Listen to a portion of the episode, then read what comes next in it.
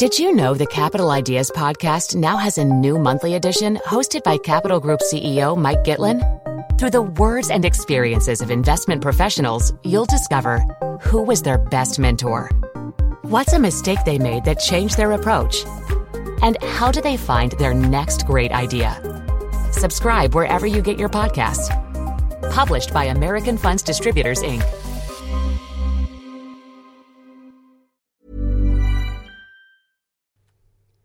Welcome to the Financial Times Big Read, a weekly podcast featuring the best of our long form reporting from around the world.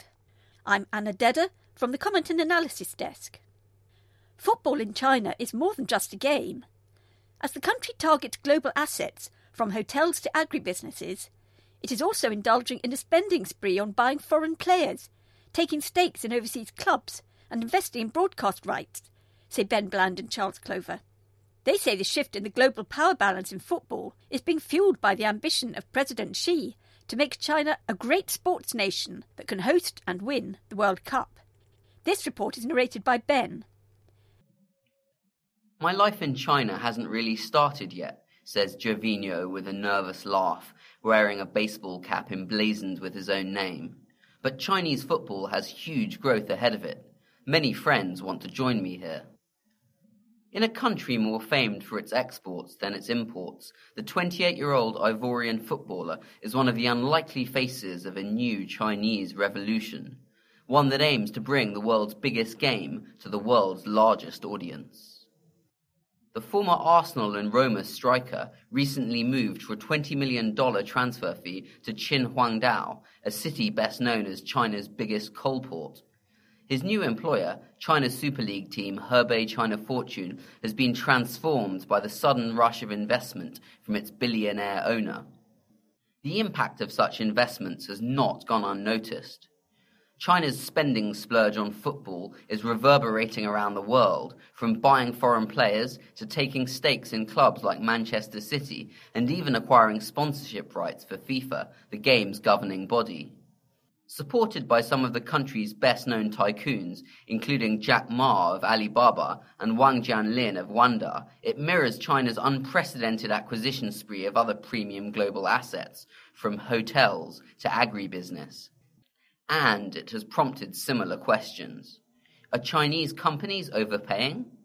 Is such rampant deal-making sustainable, or is this yet another bubble soon to burst?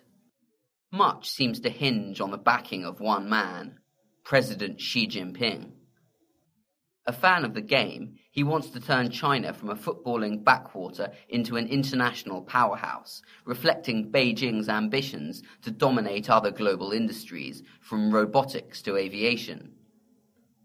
Zhang Dazhong is CEO of the recently established sports division at Alibaba, the Chinese e-commerce group that part owns the country's top club.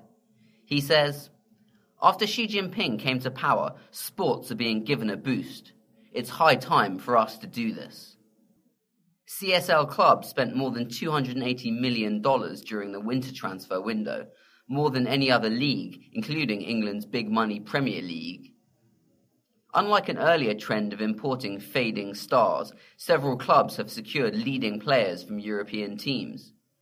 Record signing Alex Teixeira, a 26-year-old Brazilian midfielder, joined Jiangsu Suning for $55 million in February. It was the third time in just a matter of days that the national transfer record had been broken. Jiangsu reportedly beat Liverpool to sign Teixeira. To secure this talent, Chinese clubs have had to pay big transfer fees and offer some of the highest salaries in the football world. In doing so, they could dramatically alter the dynamics of the global transfer market.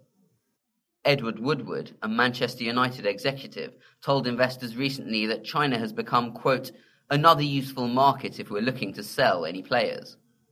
What he didn't say was that European clubs will also face stiffer competition to sign that talent in the first place. Simon Chadwick, a professor of sports business at Salford University, says, in a matter of weeks, we've seen the global power balance in football shift east by quite a big margin. China and football have been flirting with each other for the best part of two decades, but it's never really taken off. The big difference now is the backing of President Xi and his desire to host the World Cup and then eventually win it. Just like its plans for coal production and railway construction, the ruling Communist Party has a fixed growth target for sports. It released a plan last year to turn China into a great sports nation, creating an industry worth $800 billion by 2025 and expanding the number of specialized football schools from 5,000 to 50,000. The ultimate aim is to win a bid to host the World Cup and help the poorly performing national team compete at the highest level.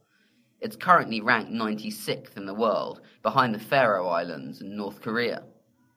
China's tycoons are lending their support, investing heavily in the CSL, creating football schools, competing for TV rights, and acquiring stakes in some of Europe's top clubs.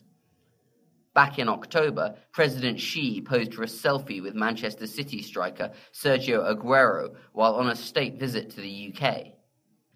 Less than two months later, media mogul Li Ruigang paid $400 million for a 13% share of the club. Mr. Li, who had escorted President Xi on the UK trip, also paid a record 8 billion RMB for the five-year rights to broadcast the CSL. Last year, Mr. Wang of Wanda paid $50 million for a stake in Spain's Atletico Madrid. And Chen Yansheng, a toy car tycoon, took control of Espanyol, another top-tier Spanish team. In recent months, Wanda and Alibaba have both signed sponsorship deals with scandal hit FIFA. Wanda claimed that its agreement would leave it, quote, better placed to play a role in the bidding process to host major football events such as the World Cup. Chinese football executives say these purchases, like the wider trend of investment in developed markets, are designed to signal ambition and allow Chinese companies to learn from the experts. But they admit it has put them under financial pressure. Adrian Chan is an executive at R&F Properties, which owns CSL team Guangzhou R&F. He says, We don't know yet if the premiums clubs are paying for players are justified. We hope there will be an improvement in gameplay that will boost ticket and merchandise sales and improve the overall quality of football in China. Guangzhou's other team, Evergrande Taobao FC, paved the way for China's football revolution. The current CSL champions recruited international players and coaches, built one of the world's biggest football schools, and became the first Chinese winners of the Asian Champions League in 2013. Last year, the club became the first Asian football business to list on a stock market. It boasts of a market capitalization close to Manchester United's $2 billion, although its shares are 95% owned by Alibaba and Evergrande, a property company, and it is making big losses. Christopher Atkins is a former football writer in China who transformed himself into a player's agent to tap the football boom. He says Evergrande set the standard for others to follow, while companies have rushed to win President Xi's favor by investing more in the game. Many of those enterprises also see good business reasons for getting involved in the sport. R&F, Evergrande, and many other CSL clubs are majority owned by property developers. Well known in their home regions, they hope their connection to football will build them nationwide brands at a time when the real estate market is struggling. Investors such as Wanda and Alibaba also see an opportunity to build content businesses in a country where mobile commerce is growing fast. Most clubs have seen a significant jump in attendances during the opening fixtures this season, but ticket prices remain too low to provide a major boost to incomes. So as clubs are forced to spend more on foreign players and coaches, the risk is that the losses grow faster than the revenues. Mr. Li, the media tycoon, believes Chinese football is entering a virtuous circle.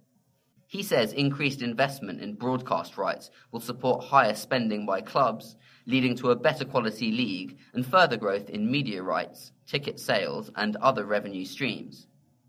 Lei Zhenjian is CEO of LeEco Sports, an online broadcaster that bought the first two years of CSL rights from Mr. Li last month for 2.7 billion RMB. He compares the deal to BSkyB's transformative purchase of the English Premier League broadcast rights in 1992. Those rights are now the most expensive in world football. But he admits that his company will not make any profit on the current deal because Chinese consumers are reluctant to pay to watch the CSL. Instead, he says he's investing in, quote, changing the behavior of viewers towards pay per view sports. Richard Battle, a football business analyst at Deloitte, argues that deep pocketed owners will support the medium term growth of the game in China. He says, as long as high net worth individuals want to compete in football, clubs don't have to generate all the revenue needed to cover their costs. Football supporters in China fear that these tycoons will lose interest, run out of cash, or even fall foul of President Xi's other pet project, the anti corruption crackdown. Mr. Chadwick asks If China doesn't get results quickly, how long before these investors go cold? He adds a lot of this is dependent on President Xi. If something happens to him, how quickly will all this unravel? While owners worry about finances, fans are debating whether the influx of foreign stars will help or hinder the development of the national team. CSL clubs are limited to signing five foreign players, but they often fill the attacking positions, blocking opportunities for local talent. On the opening weekend of the season, all 16 goals were scored by imports, including Gervinho and Teixeira. Huang Zexin, an Evergrande fan, believes the foreign players have improved the quality of the league. He says, Two or three years ago, I only discussed European matches and stars with my friends. That has changed, and now many Chinese clubs have become the topic at our parties. The football world is asking if China can use its financial firepower to build success, or whether the newfound fondness for the game is based on shaky foundations, like China's investment binges on property, steel, and other industries. Mr. Chen of Guangzhou R&F says, If we want to be competitive in the World Cup, we need to learn how the football world functions. Football is a long term investment, and for us, it's still early days.